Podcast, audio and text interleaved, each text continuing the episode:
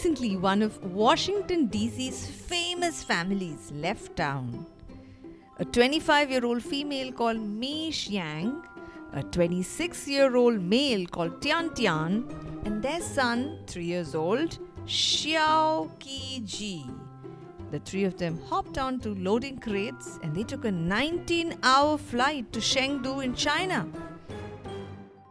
These are the giant pandas from the National Zoo in Washington, D.C., in the United States. These pandas had been cuddly mascots at the zoo and they've been a symbol of goodwill and peace between China and the United States. What's happened now, and why have the pandas left the United States and gone back home? Hi, you're listening to What's New Today, a kids and family podcast about current events shaping our world. This is your host Sangeeta from India, and in today's episode, we'll explore a story called Panda Diplomacy.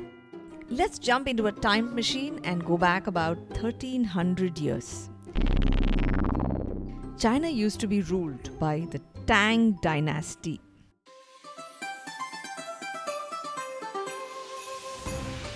And the Empress of China at that time was a lady called Wu Zetian. And uh, the Empress wanted to stop all her fighting with a neighboring country, Japan. And she decided that she would reach out to the Japanese Emperor and tell him, let's stop fighting and let's start improving trade between the two countries so people have enough food to eat and everybody is happy and wealthy and rich. So, if I had been the Empress of China, I might have taken a parchment and um, dipped my quill in ink and would have written a lovely letter telling the Japanese emperor that, hey, let's be great friends and I'm sending some merchants and why don't we get started with trading between the two countries? But Wu Zetian was far cleverer. Not only did she send a letter, she also sent two cute and cuddly panda bears to the Japanese emperor as a gift. If you've seen the movie Kung Fu Panda, I think you know what I'm talking about. But in the event, you've never seen a panda bear. Panda bears have large heads, they have large eyes, they don't have a neck, they have a pear shaped body, fat legs, a bulging tummy, and short arms. And they are black and white. They usually live in mountains and they love to eat bamboo. This gesture by the Empress of China reminds me of how friends like to share their toys with each other if they like their friend. China too has long continued this tradition of sending pandas to kingdoms and countries that China is friendly with. Let's jump back into the time machine and roll forward a few hundred years. So let's get to somewhere around the end of the Second War, late 1940s, early 1950s. China and the United States were enemies around this time. The United States said, We are great. And we are a democratic country, which means we elect our leaders by voting for them fair and square. Look at China, they do none of this. And the US felt threatened because they felt that China would keep expanding and it would enter and occupy countries near it. So the United States decided that they would not be friends with China. Now, China, on the other hand, has always had a glorious past. They've been a rich and a strong country for many, many centuries. And China felt threatened because the United States was invading China's neighbors, countries like Vietnam. And they did not feel comfortable at all with the United States. So clearly, China also did not want to be friends with the US. And then, sometime in the early 1970s, things began to change.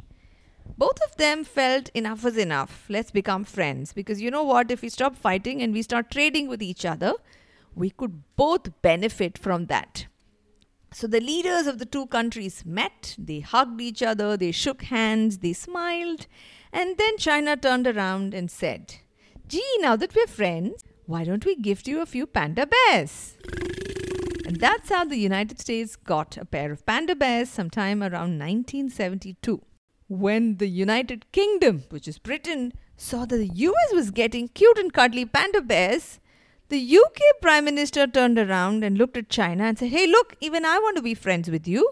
Can you send us a panda bear too? And China turned around and said, Yes, we'd love to do that. And so China did send the London Zoo a panda bear in 1974. And right after that, the two countries started uh, signing many deals. They would start selling cars in each other's countries. They would start developing technology with each other. So once the panda went into the United Kingdom and many other countries in Europe, so China started dealing with those countries on a far friendlier footing.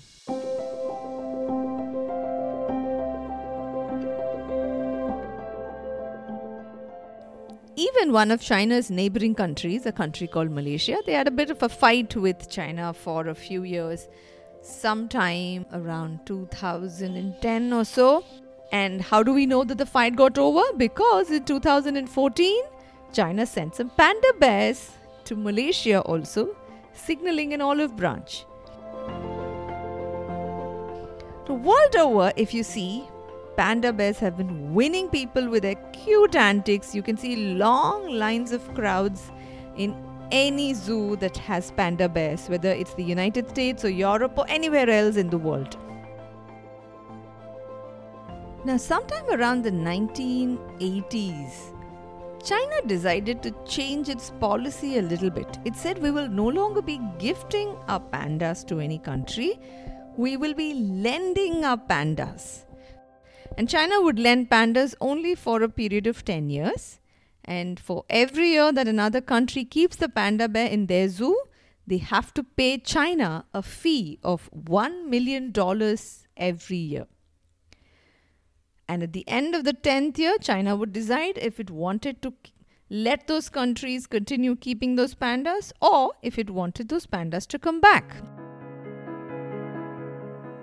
But now we come to December 2023. China did not want to let its pandas that were there in Washington DC to continue staying there. It said your 10 year period is over. Please send the pandas back home.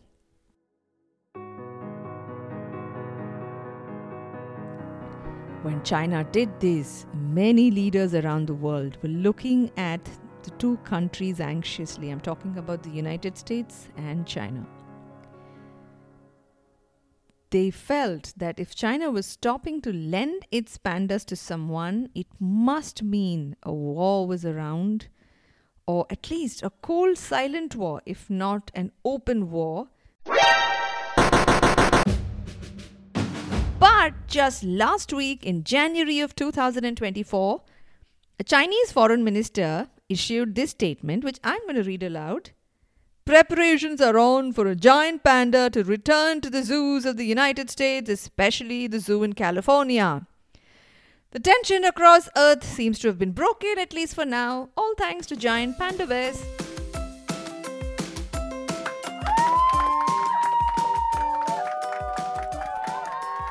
So, hello, listeners. Let's, shall we see if you've been listening to this story carefully? Here's a quick quiz for you three questions based on what I've narrated in this story so far. Shall we give it a shot? All right, here's your question one. More than 1300 years ago, to which country did the Empress of China send panda bears as gifts? The answer is Japan. Question 2. Pandas are often pure white in color. Sometimes they can even be blue and brown. Very rarely are they black and white. Is this true or false? The answer is false. Pandas are mostly black and white. There have been exceptions. There are known to be a few pandas purely white uh, with a few red spots, I think, for eyes. But this was most likely due to a skin condition called albino, and that caused this aberration. But otherwise, they are mostly black and white. Third and last question Pandas are no longer gifted by China but lent to other countries. What does China get in return? The correct answer is it gets a fee of a million dollars every year and also, of course, good friendly relations with those countries. Now, I have got a different question for you that I'd love to hear your answer. Can you think of any animal apart from the panda bear that can serve as a gesture of goodwill between countries? If not an animal, it can even be a bird or a sea creature. Which creature would you vote for to be a mascot of goodwill between countries? If you're listening to this on Spotify, please scroll down. You'll find this question and just hit the reply button there and send me your answer or you can just send me your answer via email to hello at wsnt.in. And I've got a request for our listeners if you've enjoyed listening to episodes on what's new today so far and would like to support us, please do buy us a cup of coffee. You can just do this by scrolling down and clicking on support us. And team What's New Today will be thrilled this week and thank you heartily for recognizing the effort and love that we pour into each one of our episodes. That's it from us. New episodes on What's New Today come out every Monday and Friday. Thanks for listening.